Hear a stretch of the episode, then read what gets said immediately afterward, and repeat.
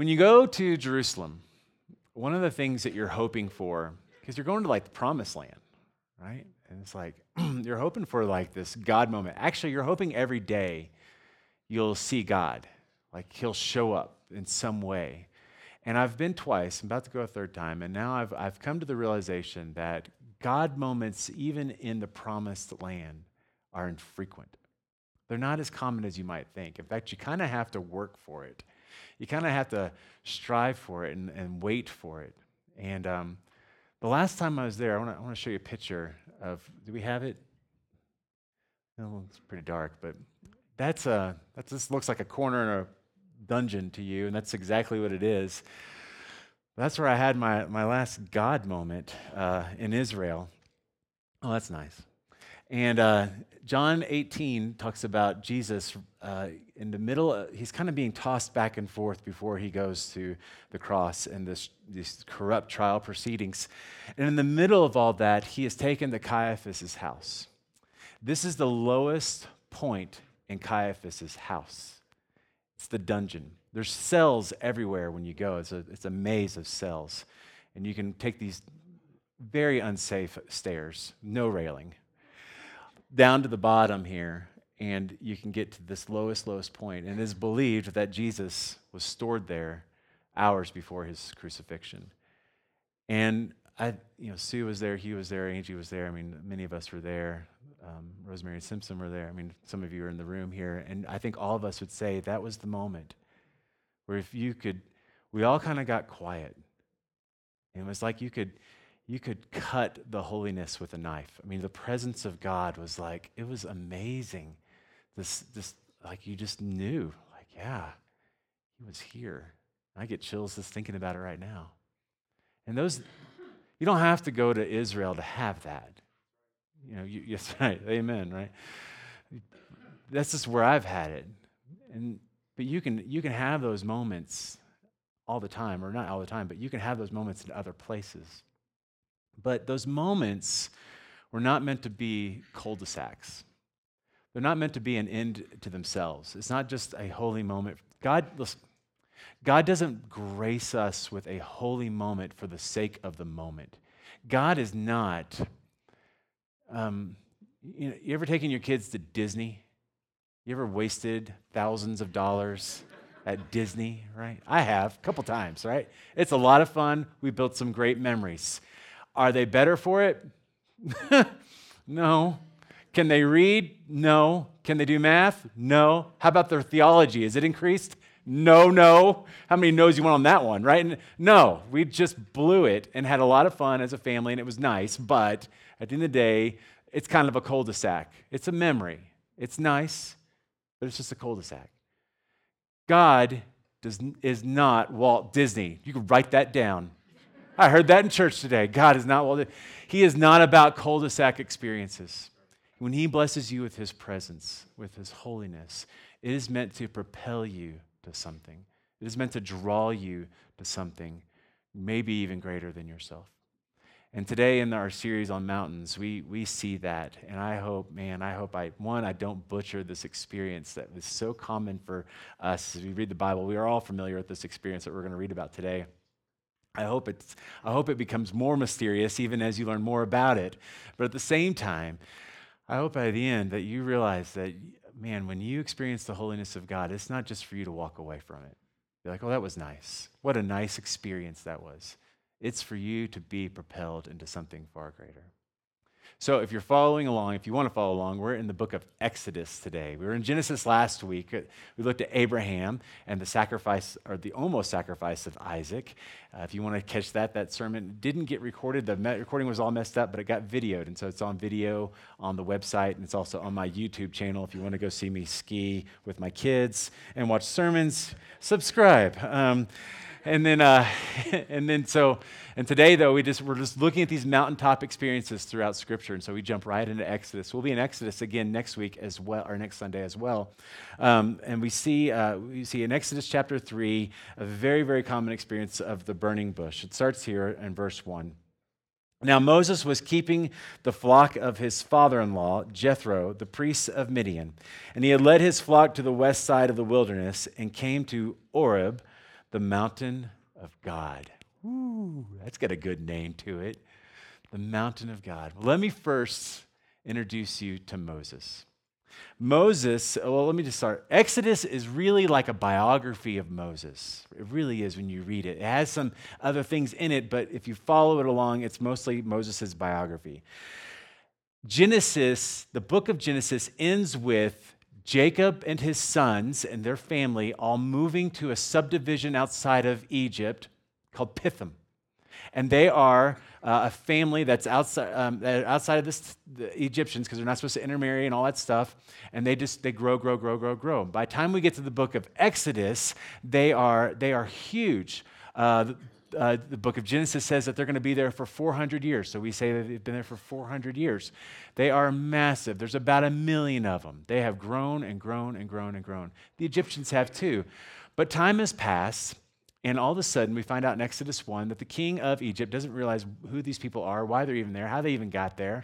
And so he, gets, he begins to get intimidated by these subdivision dwellers, and he puts them to hard labor and turns them into slaves. Many uh, archaeologists believe that they built the temple. The, the pyramids that are so famous today in Egypt were built by, these, uh, by the Israeli slaves. If you study it, you can see it. I don't have time to go into it today. Uh, so the, they have grown, they've done all this stuff, and so they are. Um, so he's then they start. To, they're still strong and they're still slaves, but they are they are getting poorly, poorly, poorly mistreated, and they're still multiplying. And so the king of Egypt, the Pharaoh, says, "Well, we've got to stop the multiplying." And so how do you do that? You issue abortions. That's what it is. It's pretty much exactly what New York just voted for. The baby comes out, you don't like what it is, you kill it before the womb, before the umbilical cord is cut. And his specification is baby comes out, it's a male, you kill it. That's the specification. No males, only women. Thanks, Pharaoh. Well, there's a great story there. Midwives don't do it. They, fall, they fear God. They, they tell a lie. It's little gray area. Okay, we'll talk about that another day. So, uh, and so there's just, but there's, so they're fighting to save these boys. One boy is saved. His name is Moses. His name's not Moses, um, but he is, he is saved, and, and they're trying to keep it quiet. trying to keep this little boy quiet, this family is. And one day they put him in the Nile River. Don't really know why. Trying to keep him safe. I don't know why you put a child in a river, but okay. so they put him in a basket in a river. The basket's actually called an ark in the Hebrew put him in an ark in a river, and he floats off to the bathing spot of the, the Pharaoh's daughter. And then we have another thing. So we have abortion, and in the same chapter, we have adoption, the very first adoption in Scripture. And it's this little boy who's drawn up from the water, water, and that's what Moses means in Egyptian drawn up from the water. He's drawn up from the water, and he's adopted into the royal family of the Egyptians. I love adoption. And so he, uh, he is now he's, he's part of this royal family and he receives the best education, the best everything. Growing up in the royal house, he would have had the best schooling. he, would have, uh, he would have been ed- educated in etiquette. He would know what, what that fork on the outside of the other fork is for, why the spoon is at the top, why the knife goes facing in to the right, right? I was raised this way, I know. You know, so you have, he knows what these things are for. He knows that the water cup goes on the right. I mean, he, he knows he'll pull a chair out for a lady. He's raised in etiquette. Uh, some historians say that he was a great war general, and he went on to, to do great things for the Egyptian army as a, as a great war general. He would have been trained in military activity, right? So he's getting all this training, all this etiquette, all this access to these amazing things. And, he, and from all the things that we can tell, he was a good son. He is 40 years old. 40. We watch Prince of Egypt, you know, animated, and he's like 25. No, no, no. He's old, old. His back hurts, his joints hurt. He's so old. He's half blind, you know. He's 40, right? Cholesterol spiking. He's 40 years old. And uh, he is walking amongst the pyramids and he sees a Hebrew getting just whooped. You know the story. And something he can't explain rises up and rises up inside of him, and he beats that Egyptian and kills him. Well, the Israelis see this and they're frightened by what appears to be a madman, literally mad. And then the Egyptians now are looking for a murderer. So, this 40 year old adopted son of the Pharaoh, raised with every opportunity before him, heads for the hills. He runs. He runs off to the, the wilderness, and he, uh, it's not very much longer. This is Exodus 1 and 2, by the way, it's two chapters. Very quickly, he meets, uh, he finds himself at a well, at a watering well. He sees some women getting messed with by some bandits. Again, this anger rises up inside of him. He defends the women's honor, and one woman sticks around. Her name is Zipporah, and they fall in love. She happens to be a preacher's daughter. He's not really a pre- preacher, he's a pagan, but that's another story. And so he's, he's, she's a pagan preacher's daughter, and, uh, and so he's a part of the spiritual family, and he takes over Jethro, his father in law, Jethro's flock and he becomes a shepherd. And he's doing that for 40 years. We find out in later on in the book of Exodus. He is 80 years old at the time of this event. He's 80. You think you're done at 40? You're not done at 40. You're just getting started, right? So he's 80 years old and he has this event with God. So he sees a bush burning. Consequently, have I ever told you about Moses at the airport? One day he was walking um, through the airport, and uh, he sees uh, he sees George W. Bush. Yeah, it's a true story. And he sees George W. Bush, and, and George W. Bush looks at Secret Service says, "We need to go. That's Moses. I need to talk to him. I need to I need to more, know more about what the history and all this stuff." So he runs up to Moses and says, "Moses, Moses." And Moses just looks at George W. and just keeps on walking. And so he, Bush is just taken aback by this. Like, how dare he not speak to him? I mean, does he not realize that this is the president?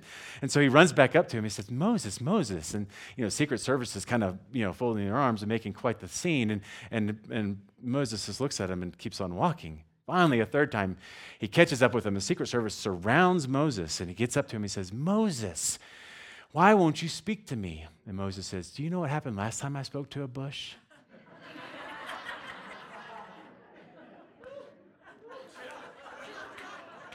How many times have you heard that joke? They laugh every time. Oh, I'm so funny. Okay. So he sees he's in the wilderness of Horeb, which literally means wasteland desert. And he see, he's, he's with his flock. He's a little far from home. He's outside of the range a little bit and he sees something on fire, and as a good shepherd would see something on fire, he approaches it because he's supposed to take care of uh, the land around him. And so he goes to what's called the mountain of God, uh, this Mount Horeb. I'm crying, I'm so funny. All right.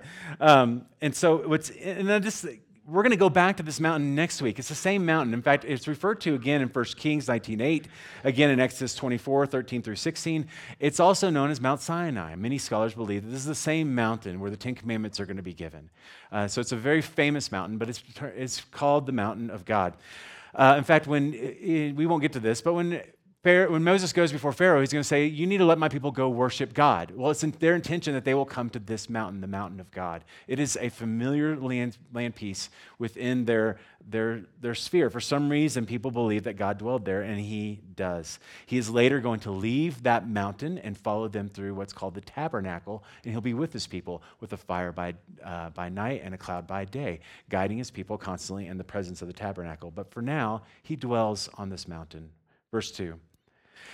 And the angel of the Lord appeared to him in a flame of fire out of the midst of a bush. Not George W. He looked, and behold, the bush was burning, yet it was not consumed.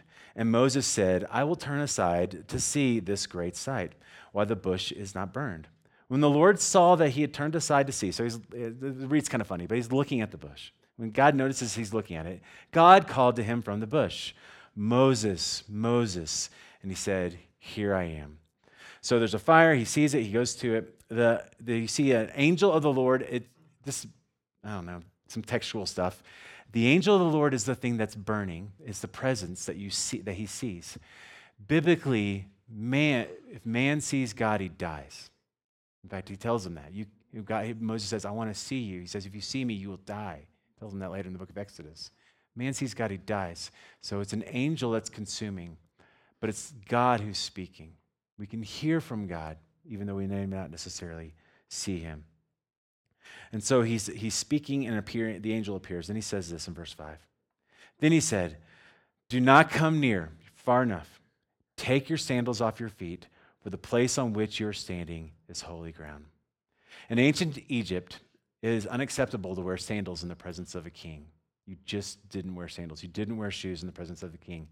Uh, Moses is told to show the same kind of respect for the sacred space. He is going to show this respect to the king of the universe embodied in a bush that is on fire, that is not consumed. God calls it a holy place. And I just want to camp here for just a second. It is a bush on a rocky mountain. It is no more holy than that chair, right? It is no more holy than the aspen tree outside. It's just a plant, right? What makes it holy is the presence of God. And God indwells that plant, that dusty, dirty, mundane, green bush, and makes it holy. And it's holy because God is there. In fact, the Hebrew actually says you are um, you're standing on holy land, not just ground, land. All of this is made holy by the presence of God. And God, God's holiness invades this space again. I just, when I was studying, I was like, man, we need to talk, we need to, that's the, this is the, this is kind of the point, is the holiness of God in this mountaintop experience. And I, I referred to a, a, one of my favorite scholars, which is A.W. Tozer. You ever heard of him? He's from Chicago. He preached in the, a long time ago in the early 1900s. It sounds funny. Like 1950. Yeah, so old.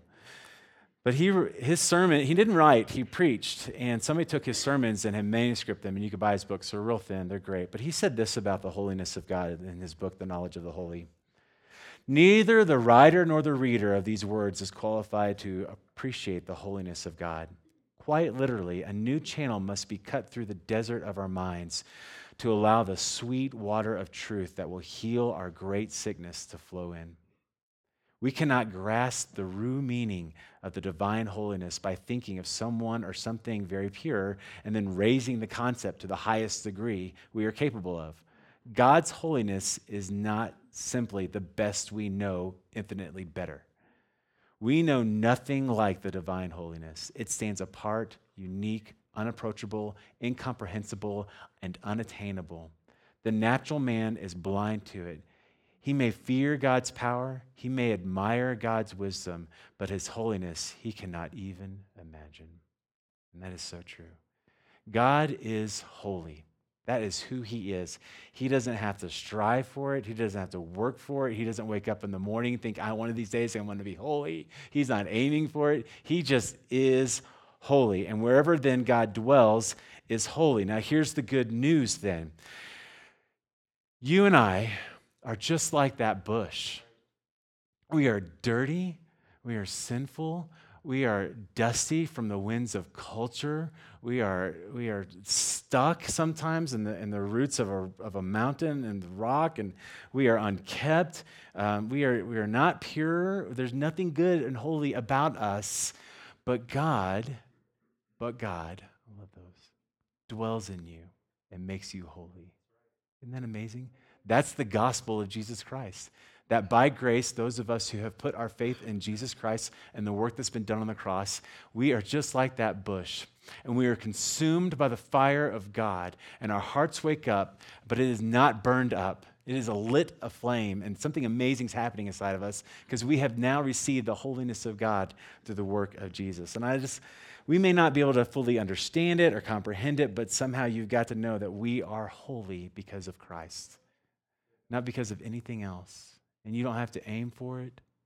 You don't have to shoot for it. You don't have to wake up tomorrow and say, I'm going to be more holy today. You are already fully holy. All you have to do is realize it. Right? The Bible calls us a holy temple. Do you know the Bible calls you a saint? You have people are praying to saints. You don't have to pray to saints. You're a saint. You're a saint in Christ. You pray to Jesus. When we, uh, we used to live in Houston, we lived 45 minutes from the beach. We went to the beach once a month every month because you can. And we were, uh, every time we go to the beach, we'd load up the kids and all the gear and all the paddle, you know, all the, not paddle boards, all the surf, you know, all this body surfing stuff and towels and get in the car and we start driving. We're listening to music and we drive through downtown Houston.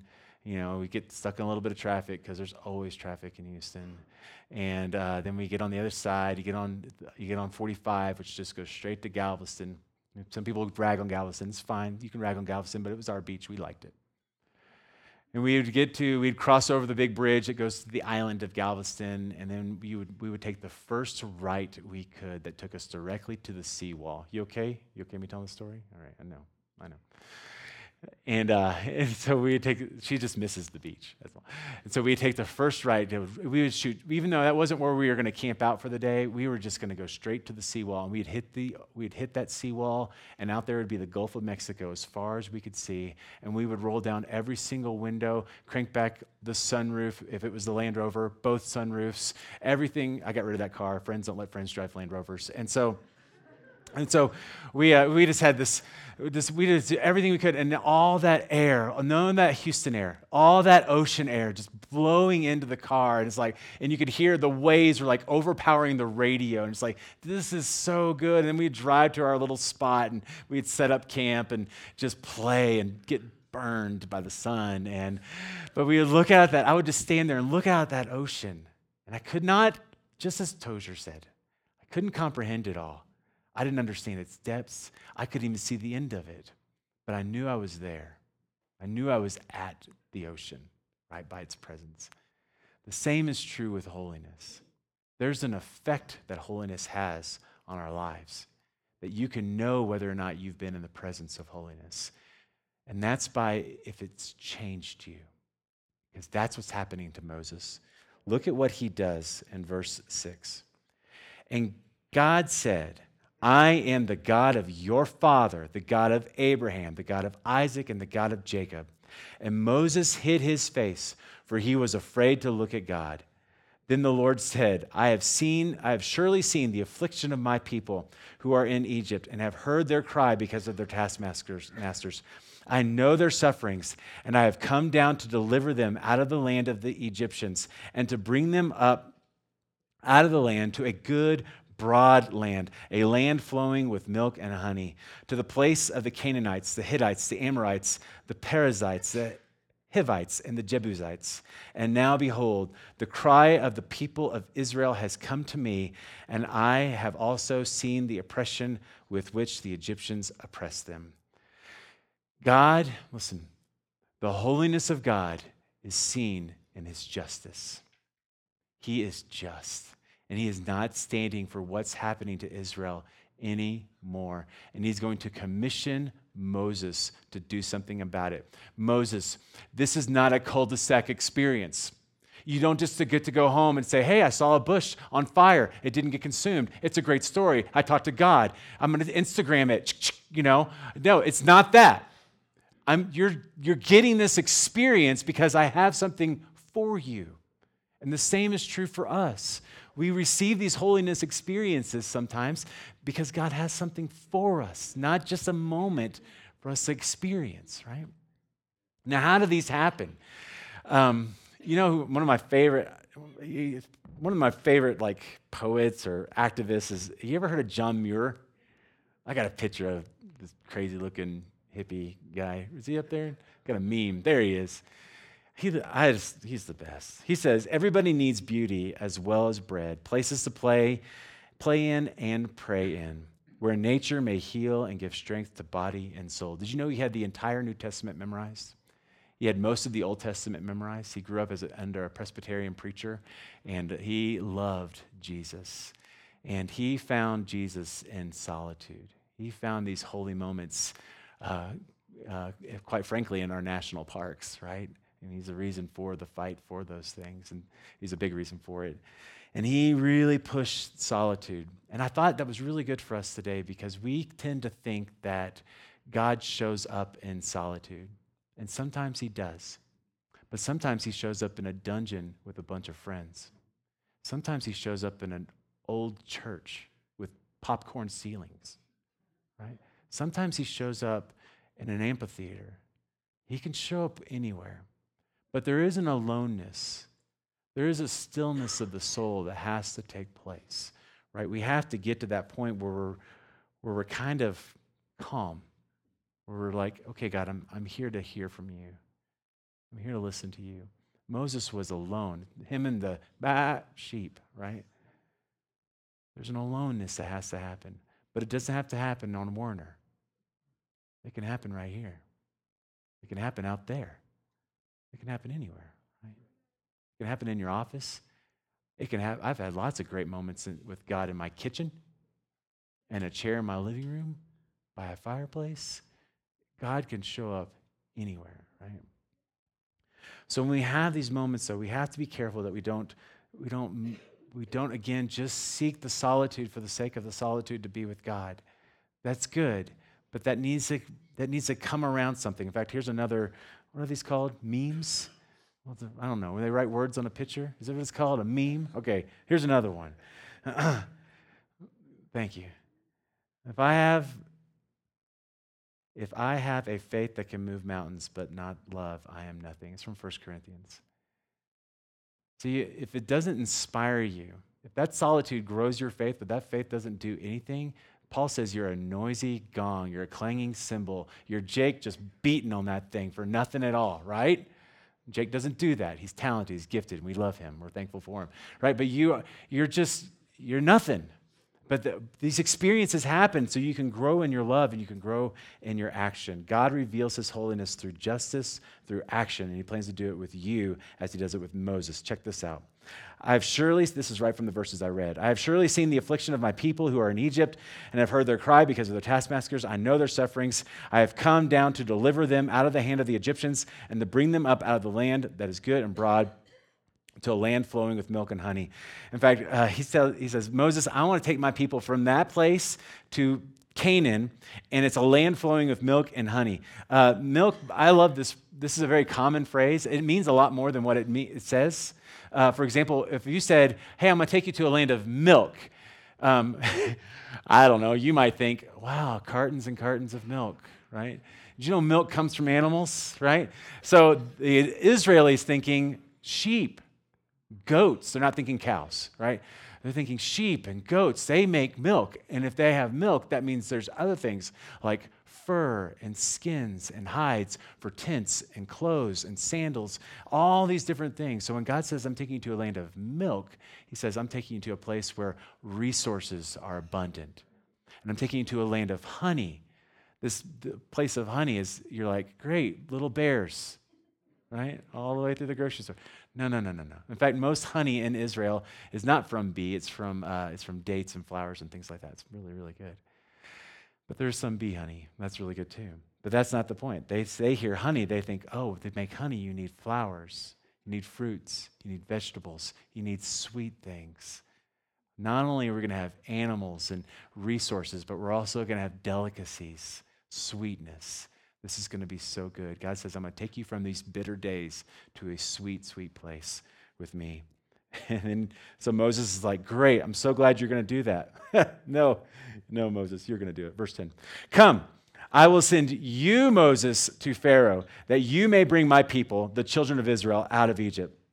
But Moses said to God, Who am I that I should go to Pharaoh and bring the children of Israel out of Egypt? God said, But I will be with you and this shall be a sign for you that I have sent you. You have brought the people out of Egypt. You shall serve to who you shall serve God on this mountain.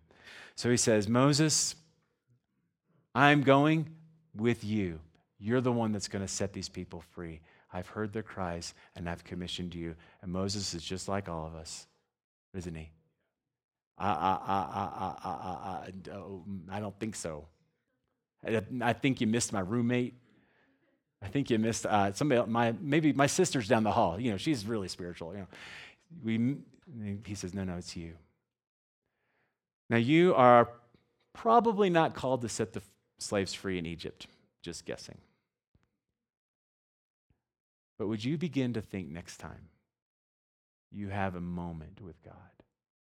What is it He's calling you to? First off, we should notice that Moses, this is not new for Moses. He has been burning for this. He prays about this. He aches for this. He's killed a man for this. This is something he is passionate about, right? This is not new. This is already stirring in his heart. That's an indicator to us that what's already stirring in our hearts, God has probably put there if it's a godly task, right? This isn't new. He's already given you a heart for this. You just didn't know what to do with it, so you did something stupid like killing somebody, right? It's not new. And then I like to think concentrically. Like when I'm with God or praying or having a time in the Lord, I, I, I try to think concentrically about where it is He might be trying to take me or, or move me. And so the first, the, the outer circle would be global. Has God given you a burden for missions? Has He called you to the poor of the world? Um, has he called you to the nations? Is there a certain country you're burdened for? Is, he's already stirred your heart for it, and you just don't know what to do with it. It's going to be one of those holy moments. He's going to say, This is what you do sell your house, sell your car, sell your stuff, cash out your 401k, and move to South Africa. And everybody's going to say, You're crazy. And be like, Oh, yeah, that was Genesis 22, right? Yeah, that's, that's right. I'm crazy for God. I'm just going to do it. I have a burden and he's told me to do this. I'm going to go for it. It's a godly task, right? And then you can think locally, the next circle in. Are you called to say something to your friends? Are you called to defend the weak? You're in the schools. Are you called to stop a bully? Are you called to speak the truth in a situation? Are you called to serve, maybe in a, a nonprofit, Skate Church, Young Life, Sela, Anchor Way, church? Are you called to do something locally? And God's already given you a heart for it. You to know what to do with it. You have that moment with Him. Don't let it lead to a cul-de-sac. It's going to propel you to something. And then finally, that internal circle. Has God, has God called you to repent from sin? Has God called you to be a better spouse? Has God called you to be a more attentive parent? Has God called you to read your Bible more, to pray more? That inner circle. And those are probably the ones we really want to hear from Him on, right? Like, God, what do you want me to do?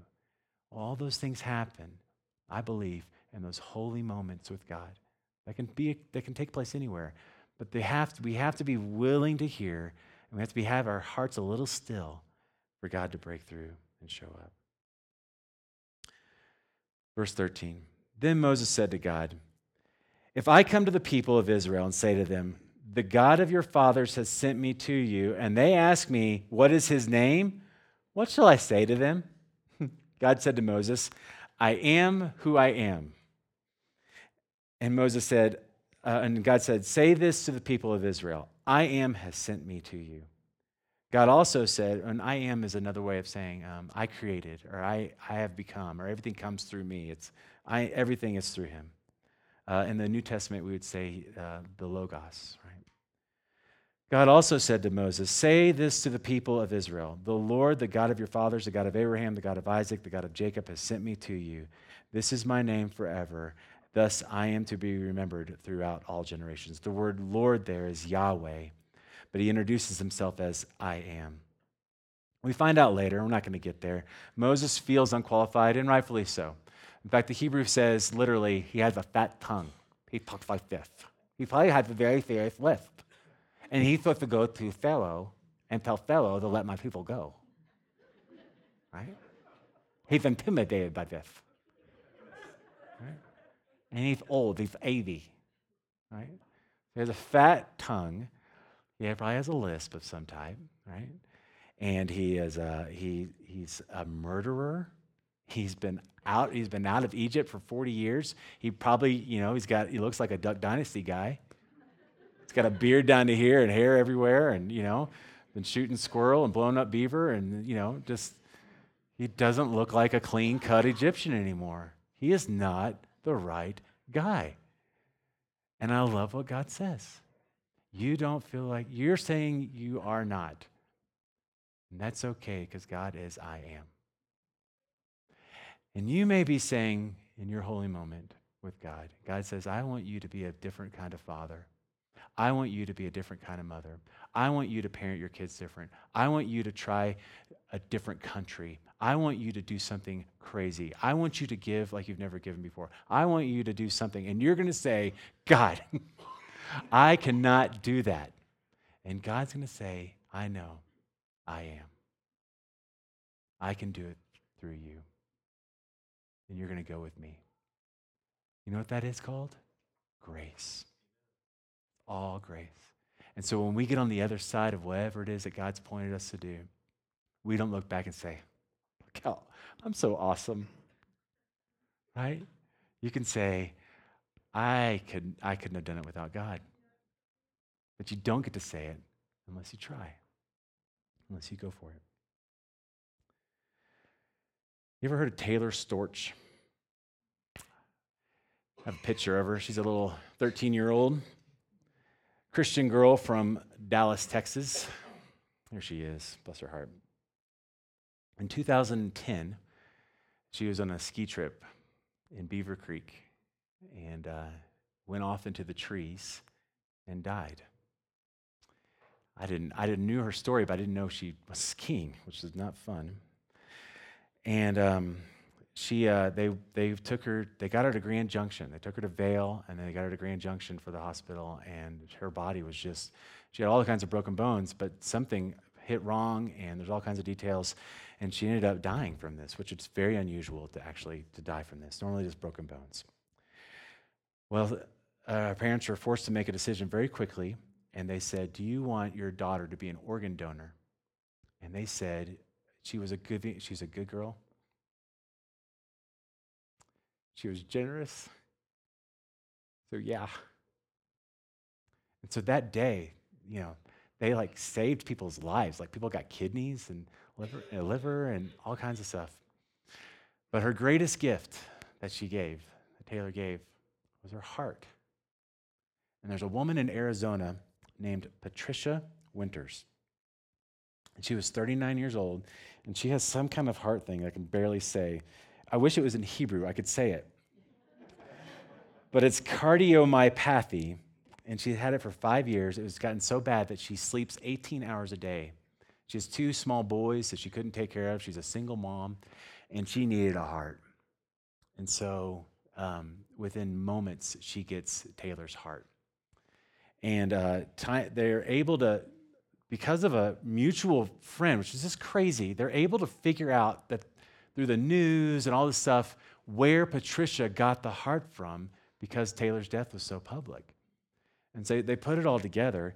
And Taylor's mom, Tara, who's pictured behind me, the girl on the woman on this side, um, is with Patricia, who's on that side. They connected, they contacted each other. And they talked and they, were thankful. And then Tara, Taylor's mom, asked Patricia a very strange thing. She said, Can I listen to your heart? I didn't cry preparing this. Come on. so she she put there's pictures of it, but I was like, I didn't want to show you. This is so weird looking. But she puts her head up against her chest and listens to her heart. And at that moment, both of them have qualified this that the heart like beat harder. Like it was a crazy, like these muscles had been trained with this mom's ear. It was just amazing. So the heart, like, golly, all these people running through my head. so the heart like beat harder. And so she pulled away. Just this beautiful thing. And so now they started an organization called Taylor's Heart.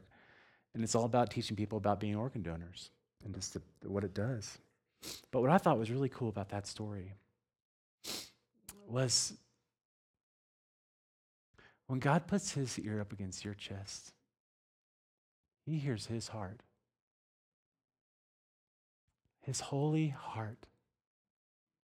That's what he hears. And it thumps a little harder. You, you are carrying the heart of God inside of you. You were meant for a good, holy, godly task.